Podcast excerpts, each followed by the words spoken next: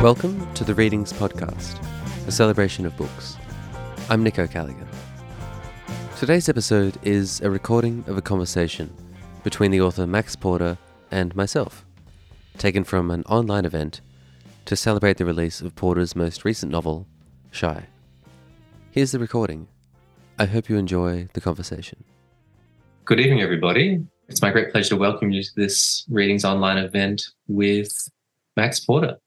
As many of you already know, Max Porter is a writer, an editor, and uh, a biographical detail close to my heart, a commended bookseller in a prior life. As with all readings events, we're here to celebrate literature, stories, poetry, but in particular tonight, we're here to discuss Porter's most recent novel, Shy, which was published this month in Australia by Faber. Shy is the fourth book by Porter, follows Grief is a Thing with Feathers, which, among other accolades, won the International Dylan Thomas Prize, the Man Booker Longlisted Lanny, and The Curious and Enchanting The Death of Francis Bacon. And while Porter's output is concise and approachable, I feel like each book opens up its own little world to really savor and ponder. And we're very lucky to have Max here to talk about his work and this new book, Shy. I'd like to take a moment to acknowledge something before we get into tonight's discussion among many things about Max Porter's work, there is one thing that I find particularly powerful, um, and that is the evocations of place and time. And it's something I was acutely aware of when reading this book, as with, for instance, with Lanny. And I'm a long way away from England, um, where this book is set, almost as far away as one could be in our world, at least geographically but the poetic way in which senses and feelings are evoked as things within place and time resonated with me really deeply and offered me a space to contemplate where I am with that curious, rare feeling that lingers only when you finish reading something special that sticks with you. And where I am is in the northern expanse of the city of Melbourne, and it's the eastern Kulin country. And the people who've been here an eon before my family, and the traditional peoples of this land are the Wurundjeri Wurrung people.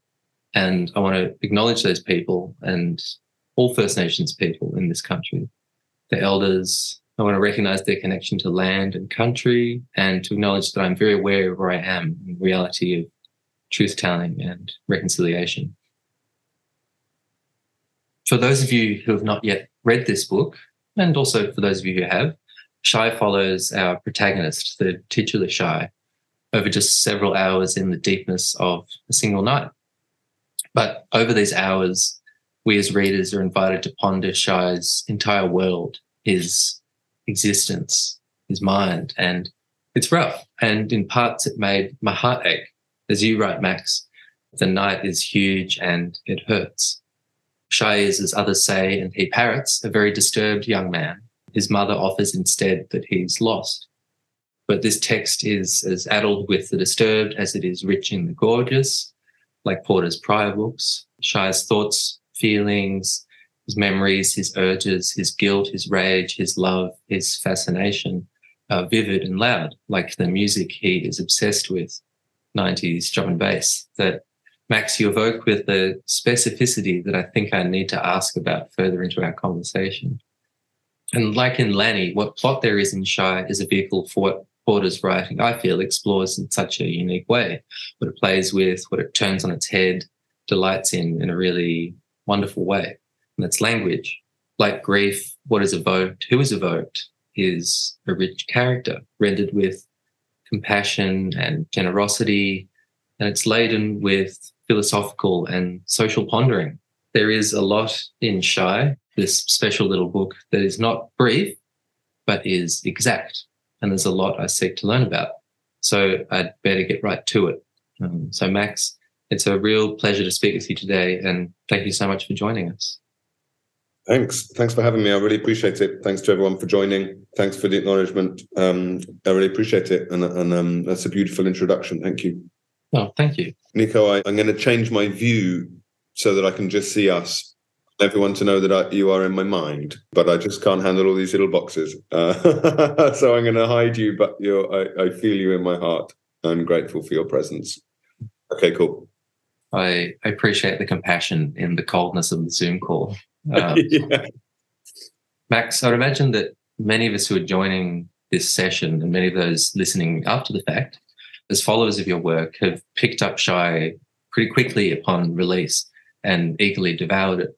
It's one of those books that one may feel compelled to finish in one sitting. I guess I'd like to ask you to ground our conversation at a starting point. Could you perhaps tell us about a little bit about this book, where it came from and when it came from, if I might ask? Yeah, well, people have rightly and understandably suggested that it might be the third part in the trilogy of boyhood, an examination of boyhood and pain, and perhaps also parental agony that, that began in Grief is a Thing with Feathers and then carried on in Lanny. And then, as you say, my my my unpublishable, pretentious um, wank fest, Francis Bacon, there's a little punctuation in that, but but I uh, I hadn't thought of it as a trilogy, but I am I find the triptych immensely alluring as a structural device, and so I, I do like that, especially because I I do feel like I've kind of reached the end of a certain formal tactics in my work um, that I'll move on from now. So so if we take it as the third part of a trilogy, then yeah, it's it's it's about an older child. He is about 16 or 17. He's never really fully described in any biographical sense, but he is living in a place called the Last Chance, which is a school with progressive educational intent where boys were sent before Borstal or Young Offenders Institute. It, it, it's it's a last stab at education, so it, it's it's nicknamed Last Chance. The book opens with him leaving that place at 3 a.m. with a backpack full of rocks.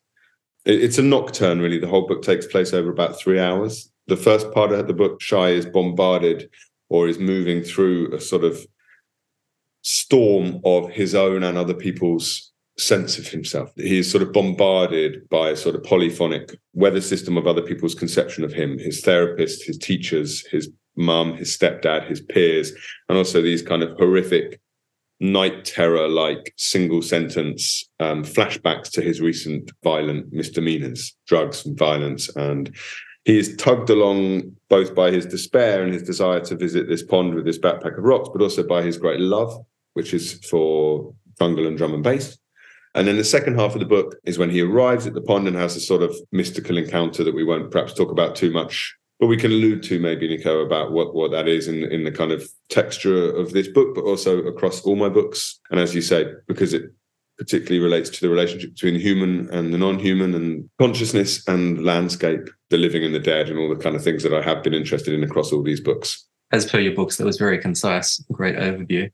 I guess it's it's funny that you mentioned, you know, echoing the formal or textural and textual strands that are present in your other books, because like with Lanny, you do so much in this book that is literally playing with words on the page. And it's never a novelty, but it's always really compelling within your work. And I feel like it really mirrors what you're doing really well. With Lanny, you would do readings of the text that really made the most of how you're working with the text on the page. So, would you be willing to read something from the text that either does or doesn't play with these kinds of elements? It's tricky to do the kind of bombardment of the voices. Now you've mentioned that, Nico, maybe I'll try.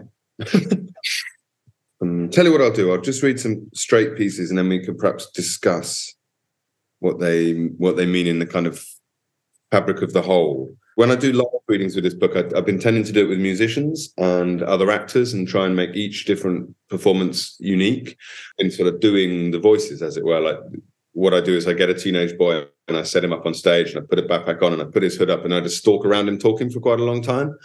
And it's quite a dramatic thing. It's an odd thing to try and do on Zoom.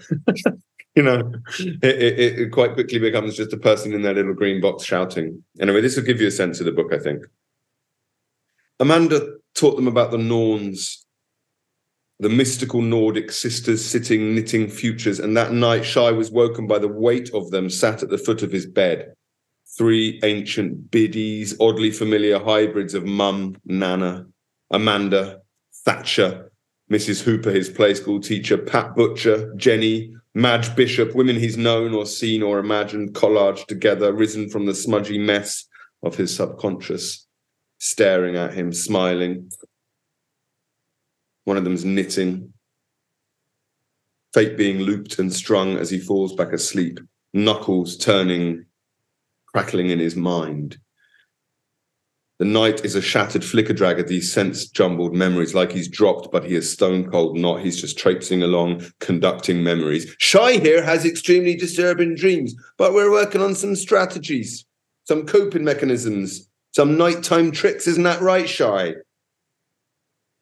The field is staying dead still, but tonight it's tight and close around him, like he's wrapped up in it. A block of night that moves with him, breathes as he breathes. Everything is pressing edge encroaching, dense. He doesn't want to think about what might be out there. Posh Cow comes from the countryside and tells stories about these woods, these old hunty blokes who live in the forest and cut people up and burn them on big bonfires with all the brackens and bracken and smoky shit so nobody knows. Grind the bones into pig lunch, shiny leather high heels and kids' toys in the wood like props. From ITV murder dramas, scared people running through bracken and brambles trying to get to the safety of the big house but the big house isn't safe. It's fully stocked with violent, frustrated young male offenders all lying awake. Night sweats in the dark, last chance, marinating their desire to hurt people night after night in their soupy, rural, overlapping dreams. Bad young men blast past borstal bastards, lab rats lying there while crusty ghosts from the old house crouch over them, dribbling fear and violent fantasy into their ears. Drip spittle trickle in the middle of the mean old witchy littered English woods a long way from home a long way from any lights or cab ranks or trust or mums. Hello, says the voice from his dreams. Wakey, wakey, shy, up and at 'em. Thank you. It's quite something to read the text and then to experience it again with you doing the reading. It really takes on a a quality that I mean, I want it to. I want it, it has to barrel along, you know, because the book it is felt by Shy at about 170 BPM. He has no, as I say, his his his uh, existential crisis as well as his worries in the dance, you know, his desire to keep on moving are tethered to his love of this music, and his suicidal impulses are are, are also also contained within them, sort of wrapped up in them. This this ecstasy that he feels, and this kind of he's running away from these voices and his shame and his guilt and this sense of him endlessly being a riddle. What is wrong with you, Shy? You know, so many people in the book say, just talk to me. And he can't. And so he's sort of barreling away from that. And I think that requires it, both in the in the sentence of the sentences of the book, in the syntax of the individual granular level of the language, but also in its presentation as a reading, requires a kind of hurling you know there aren't many moments of reflection in this book there's sort of one where he lists a series of apologies and that's the kind of only time we really hear from him. And even then, he's playing a kind of game of not really apologizing. Thanks for letting me read. I appreciate it. Well, of course. Thank you. What sticks in the mind the most to me from that passage is the notion of the knuckles cracking in the brain and really strange, powerful, disturbing image of what I feel when I'm so vividly inside of Shy's brain or inside his his soul, I guess, which is really vividly deployed. And it's something that's quite confronting to reckon with a young person who feels that way. It's tragic, but it's only by going in that place inside his brain that we're able to really get to the truth and to fundamentally empathize with him, I feel.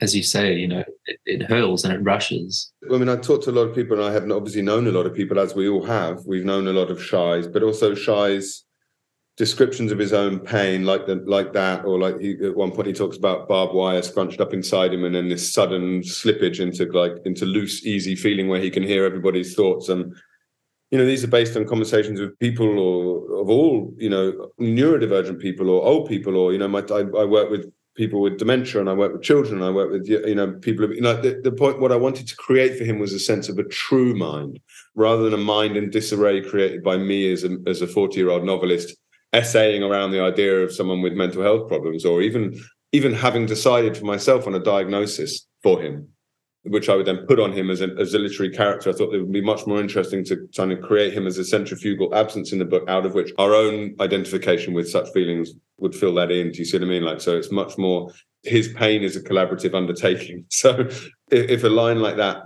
lands for you, that then that's really, really good because that's what it's there to do. It's mm. it's there to invite beyond the kind of artificial empathy, which I don't quite the kind of fallacy of literary empathy, which can be an easy way out. I think. I think it has to convert to something more like a bodily, physical sharing of his of his feelings, and I think that's why the language has to behave as it does. If the sentence itself is wounded or uncanny, then your identification with him is is comparably inflicted and febrile and felt. Um, and that's what I've been trying to do across all these books is have them felt. And sometimes that goes, you know, too far for some readers, for other readers, and go far enough. By creating someone like Shy, it sort of at least asks you to think about how far you do want to go in thinking about someone else, you know, and how how is your vocabulary emotional or medical or sociological? How is your vocabulary fit for purpose? I will say though that someone in the chat, Emily McLeod, has quite rightly pointed out that your line that his pain is a collaborative experience is something that needs to be understood about Shy, but also perhaps about our society, in that you don't want to have this kind of false empathy that's just putting something on someone. I feel like one of Shy's qualities that kind of jumped to me was that he has this ability to be able to see through adults in this way that I think is very uncanny and really, I think they find disconcerting. And they put up walls to shut out him throwing back at them what they put on him. And so, this moment where someone is, you know, asking Shai, like, why can't you be like this? Why can't you be like that? He can see that they're just trying to get something from him for themselves. It's something that perhaps we forget how children can surprise us in ways that we're not able to anticipate or when they do reveal a way of being that is not unique to childhood, but perhaps is beaten out of us by the world.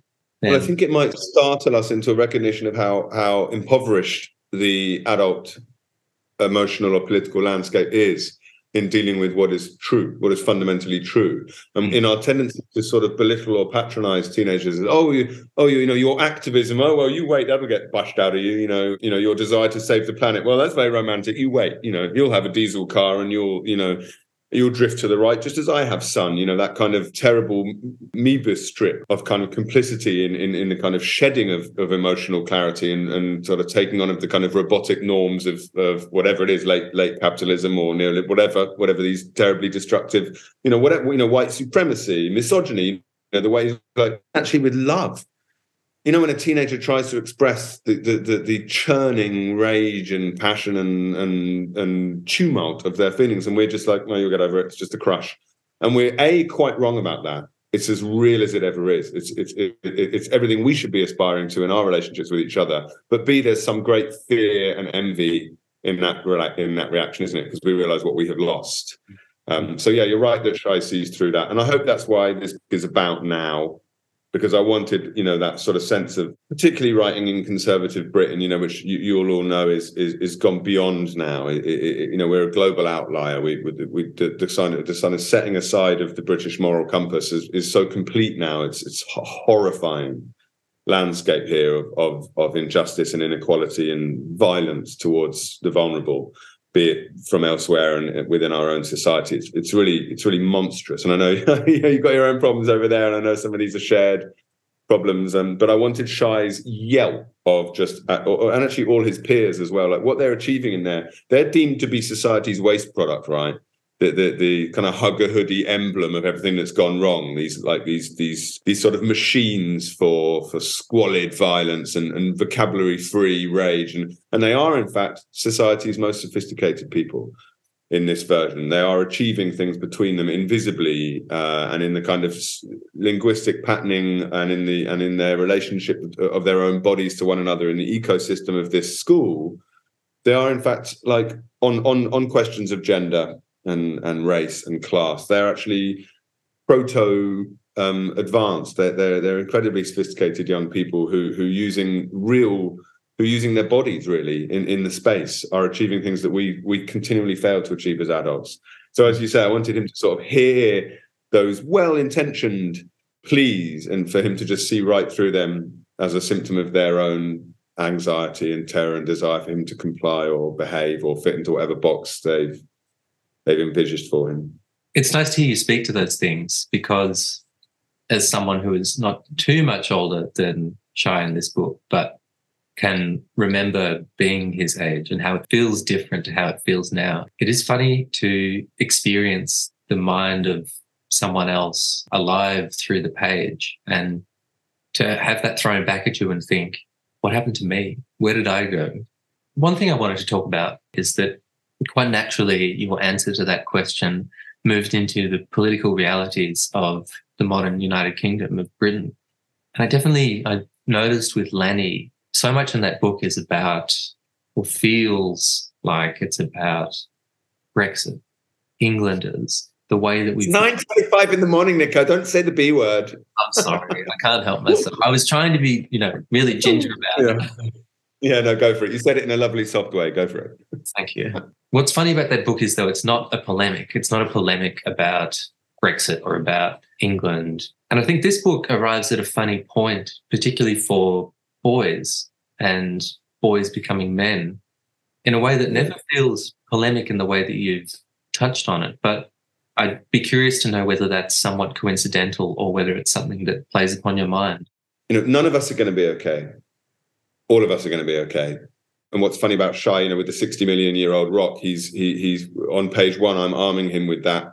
The question of deep time, right? As a human being, like we've only just arrived, we've made a terrible mess of this planet. But is that does that put does that drench us in in deep shame?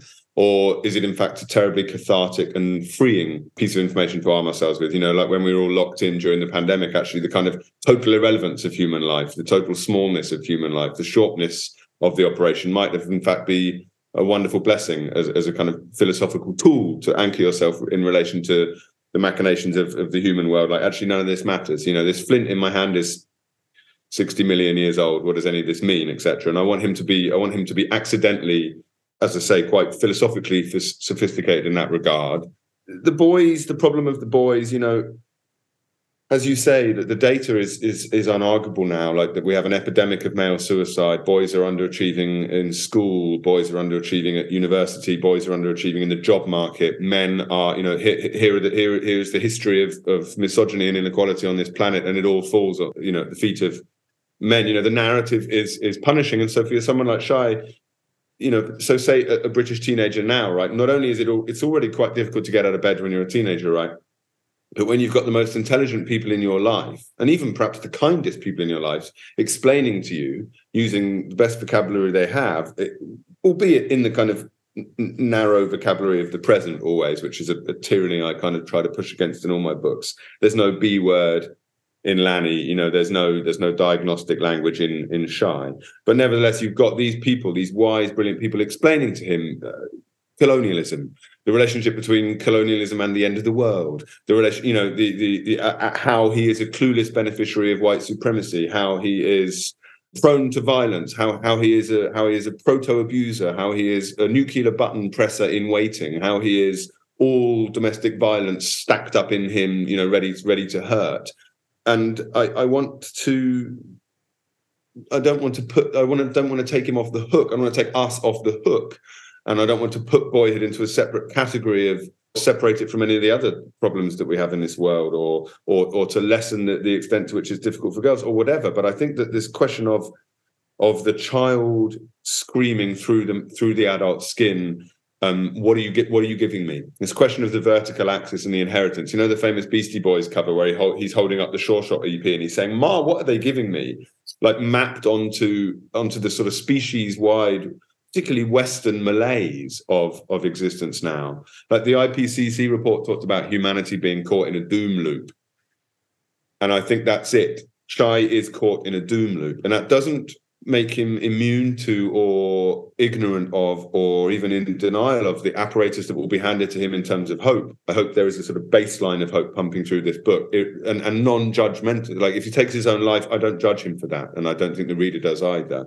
But similarly, that kind of the kind of generational thing whereby oh, not, this book isn't like bashing boomers. In fact, the boomers in this book are really incredible people. They're the heroes of the piece.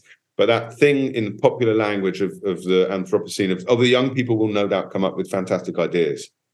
You're young, you know, we fucked it, but you guys will come up with really clever solutions. I bet, you know, we'll say to our kids, you know, you could be the one that invents, you know, tidal energy off the coast of Norway and solves all our problems. And like, you know, it's such a cruel thing to do when we've when we've already removed, particularly in the UK here, we've removed so many intellectual and physical movements, freedom of movements. I wanted to put that on him, not as only in in in, a, in an apocalyptic context, but as a deeply felt emotional daily ordinary you know like domesticity is always hugely important to me and i think that, that in my first book you know it was it was just as important to me that someone had to make the lunches or collect the football stickers or buy nit shampoo as it was the, the, the, greatest tragedy in their life had ever occurred. And so in this book like i want him to be thinking very carefully about who he's going to leave his sad single well-used pornographic magazine to or i wish he you know i wish he'd saved that last marlboro light that he's stolen off his friend to be woven and connected to the broader question of what is what is human life on this planet and what would I tell an alien invader if they were to kidnap me this morning and so on and so forth because I do think those things are connected in ways that the adult apparatus of a- activism or complicity or powerlessness etc or hope hope as a kind of um, baggage um, sometimes denies it, it denies us um, our lived experience um, and I wanted to kind of reinstate some of that for Shy. Mm. I know it's something that we we feel with Shy and the the joint that he has that represents so much salvation and so much joy and the music you know the music that he lives and feels so much and the power that that has in him is really really powerful and palpable. And i guess it's the end of the world for someone right now right? Flick your fingers it's the, the, the world has ended for somebody and weirdly Shy's capable of understanding that in ways that we we aren't perhaps so capable because it's a capability directly connected to the, his lack of denial his, his, awareness of the carnage that bubbles underneath the surface you know? So perhaps it's sort of anti-pharmaceutical in that regard. It's a sort of a plea not to medicate the unhappy people in our society because they might in fact be telling us the truth. Mm. not to put people like shai on mute but to let their let their feelings flood into and and color the, the language we use around our own pain. Lest lest we just lest we just bury it and deny it. I mean that, that's the thing like lanny is a book about otherness or how a little flare of hostility becomes bigotry on a national scale or whatever and shy really about about rage and truth and honesty and how if we if we if we just shush all that up and call it and call it difficult or call it mad then we then we we have we are literally severing ourselves from from the light from the nutrient base of of our um, emotional well-being of, of truth. As you know one of the things that's happened in the UK is that lying has become so normalized you know, without without being an idiot and saying everything's Orwellian, it's so Orwellian because there is now no there is no agreed common moral benchmark for the use of language even. So you're allowed to just stand up as the most powerful person in this country and lie and just lie and lie and lie. So what does that mean for someone like Shy who's being asked every single day just tell me how you feel i don't feel anything. I don't have there is no there is uh, that the language itself is so debased. The, the, the, pollution is so is so like I mean, I mean we literally here we've got shit in our rivers and shit in our sea. The the the the, the water the water bed is so polluted at a, at a linguistic and a, a, moral level that someone like Shy, when we say to someone like Shy, tell the truth, he's like, how dare you? I have never heard the truth from any of you, not about my body, not about the water I drink, not about the products I buy, not about the food that I imbibe, not about the the you know religious or moral or political ideas that I'm supposed to have inherited from you people. The whole thing's a sham. Um, and he's right because I had to occupy the parent and the stepdad and the teacher and the therapist. So at the same time as I'm saying to him, you should take more exercise, or that's just because you're paranoid because you smoke so much skunk, or perhaps if you listen to less drum and bass, you'd be less jumped up. All those things are right. They're all they're all legitimate opinions, but no one in this book is more right than Shy when he just closes his ears and screams in his own head. Yeah, you know that notion of telling the young kid, like you know, maybe if you listen listen to so much drum and bass, it echoes like you know a moral panic that's sweeping you know the UK and particular like East Coast United States and to some extent in, here in Australia in the big cities like in oh, they're trying to ban they're trying to ban drill music yeah, in the UK. Yeah. Like, like a Reagan has just stumbled out of his dirty grave and said, you know, they tried to ban the other day. This is these, these people, you know, taking 29 million pound bonuses for the PPE packaging and all of you know corruption like you just never see naked in the middle. They're trying to ban laughing gas canisters those nitrous oxide canisters that kids uh, as kind of one of these antisocial behavior things. Like it's just an astonishing thing to do when you've absolutely decimated the welfare state. There's no you've taken 250 million quid out of social care. You've defunded every youth club in the country. You've closed all the libraries. Like the yawning gap between the rich and the poor is worse than it was in victorian times. And your solution to that is ban the laughing gas canisters that like a handful of kids take in a park on a Friday night. Yeah. Utterly insane. Anyway, sorry, Nico, I interrupted. Carry on. oh, you're all good. Yeah, the um the canisters, or as we call them over here, nangs.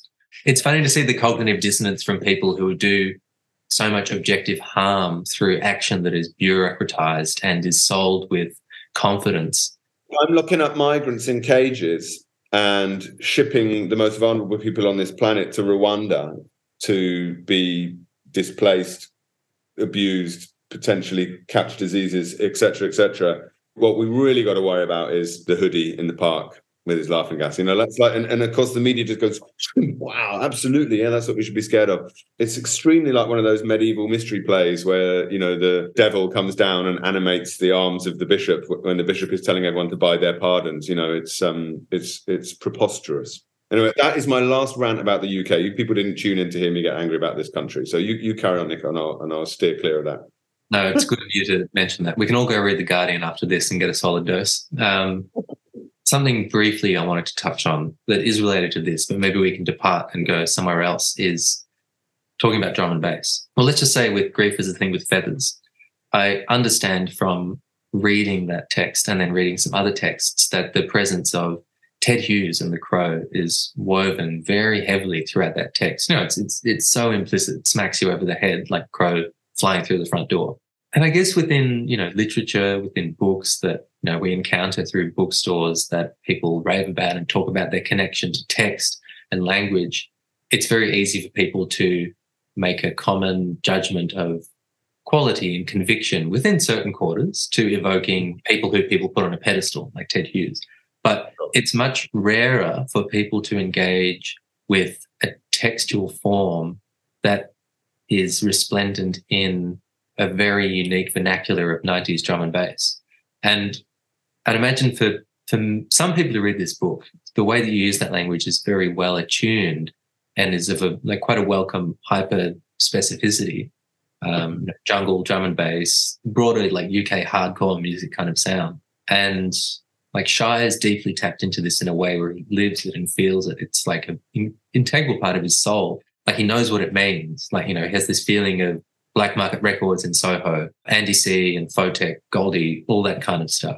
Do you wonder about people who don't have this connection to this culture in the same way that many people won't have a connection to Ted Hughes or literary tradition? The Ted Hughes fans may not understand who or what a Goldie is. But then also, I guess, um, are you a junglist? Like, are you part of the junglist massive? That's what I want to know. Yeah, yeah, I am. I mean, I had more, I had more eclectic taste than shy growing up. I, I love drum and bass, and I love jungle, and that sound still to me is the sound of the future, and it's this incredibly joyful there is no joy like like it. There, it, it, it's still, um, as you say, it, it's combination of extreme artistry and unapologetic attitude, unrivaled. I think it's it's the best. But I I love you know African blues music and jazz and hip hop and reggae and um and folk music. So I never got culty about it in the, in the way that he does.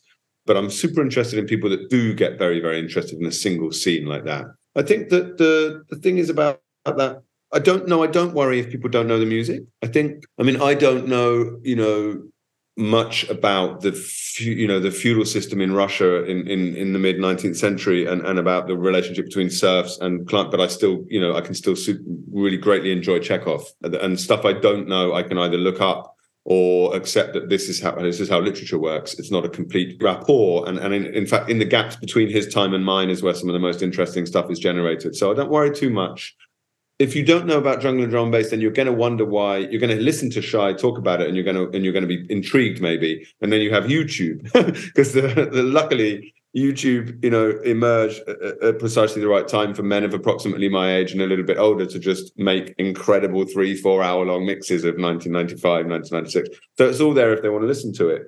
But no, I don't think so. I mean, you know, I, do, I don't know much about, you know, the relationship between Thomas More and Rome in that year, but but but Hilary Mantel does a good enough job of making it important and making it palpable for me to feel invested in it, right? That's all that's all the novelist has to do.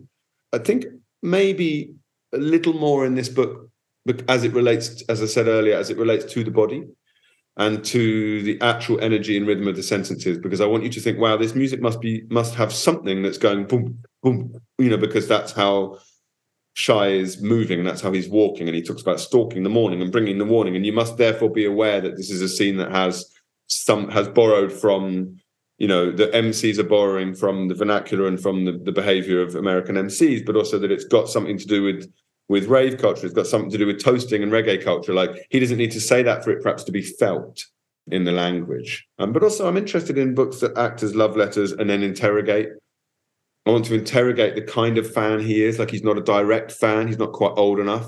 Mm. So his older cousin is going to the raves and the record shops and Shy's on the outside. I read a really interesting article with Burial a few years ago where Burial was talking about his older brother and mm. how he sort of got the music through his brother. And I'm very interested in that that once removed because it creates a kind of yearning. And when when music was as tribal as it was back then, the the it was all questions of authenticity and so you know you have these sort of layers seven layers of hell of authenticity you know like you can have an authenticity as a UK drum and bass fan because it's being made here. It's being made in your bedroom. It's being made by like by your cousin Sean in High Wycombe, just five minutes down the road. And you can go to it's our sound. So all the imposter syndrome of listening to Wu Tang as a white kid or listening to Nirvana as a kid that's never even been to Seattle, that's all removed. This is our sound. But then within that, you have these different layers of authenticity. You've never even been to Blue Note. You've never even been to a rave. You've never even taken a pill. You don't even have a turntables, you know. So for a teenage yearner, there's this just sort of barbed wire circles that you have to progress,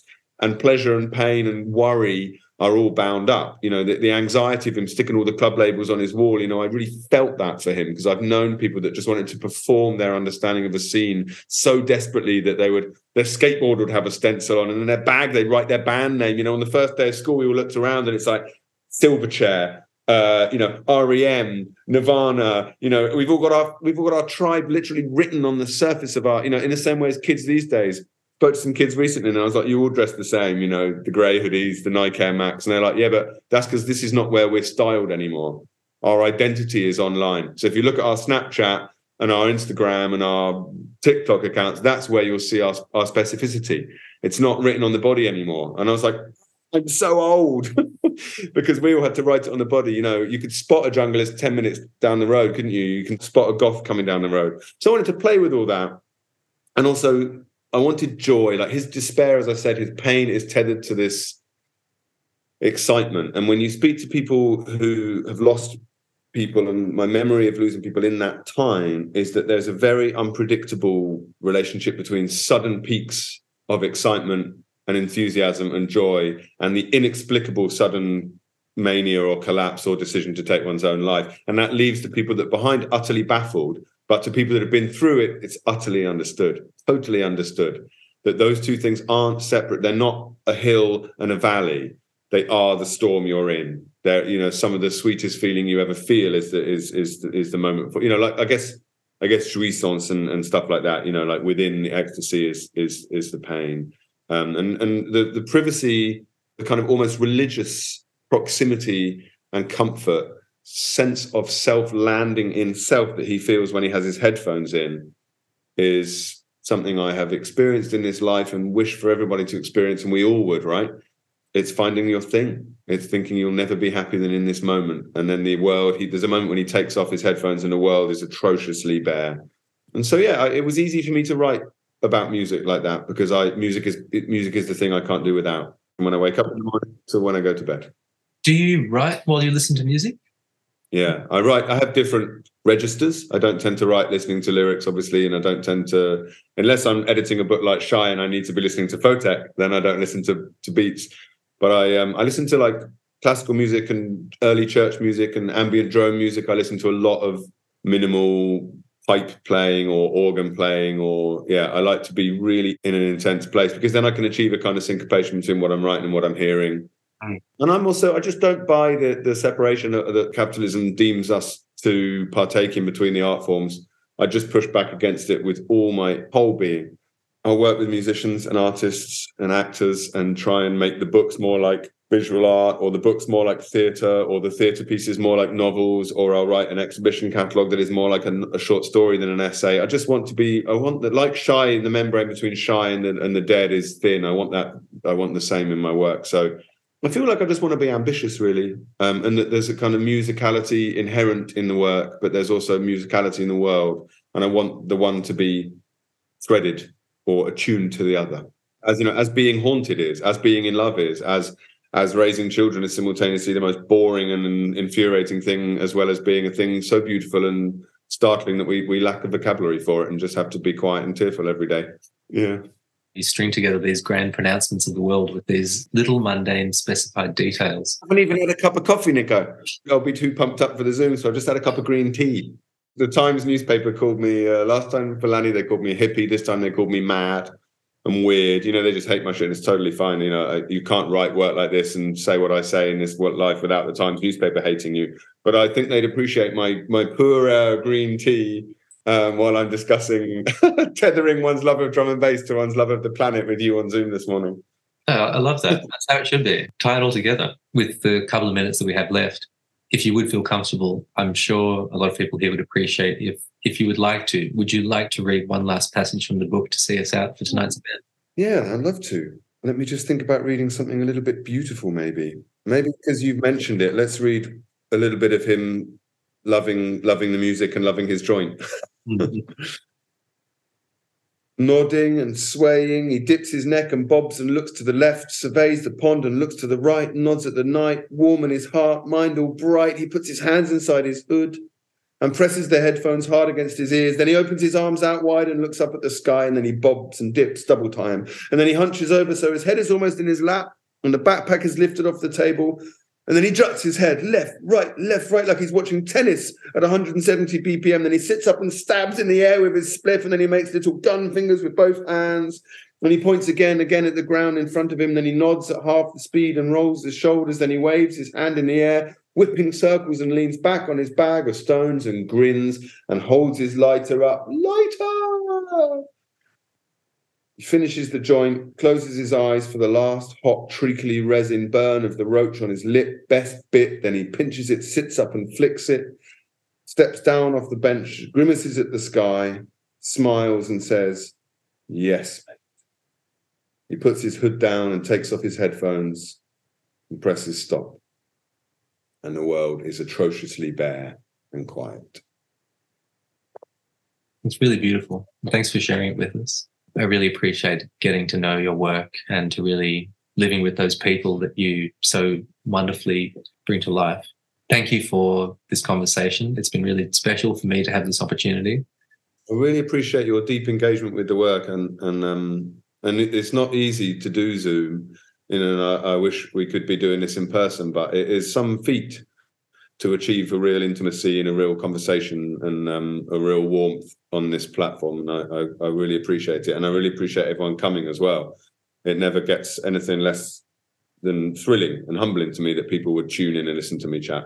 It's it's really special, and thank you to everyone who's decided to spend their night coming along and hearing this conversation with you know our wonderful guest. I hope you have a really good morning, Max. I'm imagining that you want to get to that coffee and really savor it and uh, that buzz to to read the Times and participate in the culture war. But uh, I am a pawn in the culture war. That, that's that's what I am. but you thing is, you cannot live as I have lived and not end up like this, as the, as the saying goes. And it, what it ends up making me is more open-hearted and more grateful. And like I go to an event the other night, I went to an event and the foster carer stood up and talked about how grateful she was that I would write about someone like Shy and about someone like her and how she doesn't see the light of literary fiction being shone on people like her very often. And I could just feel the Times Review just sort of going into irrelevancy. Because hmm. what kind of madman would I be to cherish one of those over the other, or to hear one of those over the other when one is love and one is pure three hundred pound for the hit job hostility? Um, we make these decisions in life, right? It's like looking up. You know, it's like when you realize you haven't looked up all day and you realize that your retinas are just starved of light. Like I can look out and see these people and feel interested and engaged and and and loved um, and feel love, you know, for them back. I choose that. I choose it. You know, and call me a hippie as long as I live, and it'll be a badge of honor. no, oh, that's what I'll do. I'll go and plant some trees for the times. yeah. I'm sure all of you are going to read this book. I just want to reiterate read this book, drink it in, like Max's other books. Thanks again, Max. I hope you have a good day. Thank you. Yeah. Have a nice evening, everybody. I greatly appreciate you coming. Good night. Signed copies of Shy are available via all reading stores and our website, where you can also stream previous episodes of the Readings podcast. You'll also find all kinds of other recommendations for great books, music, film, and TV. You can also sign up to e-news or to receive our free monthly newsletter, The Readings Monthly. The Readings podcast is produced by me, Nico Callaghan. The show's music is by Tom Hoskins. All episodes of this show are recorded and produced on the lands of the Wurundjeri Wurrung people of the Kulin Nation. I'd like to acknowledge traditional owners of this land and pay my earnest respect to elders past and present and those to come. Thank you.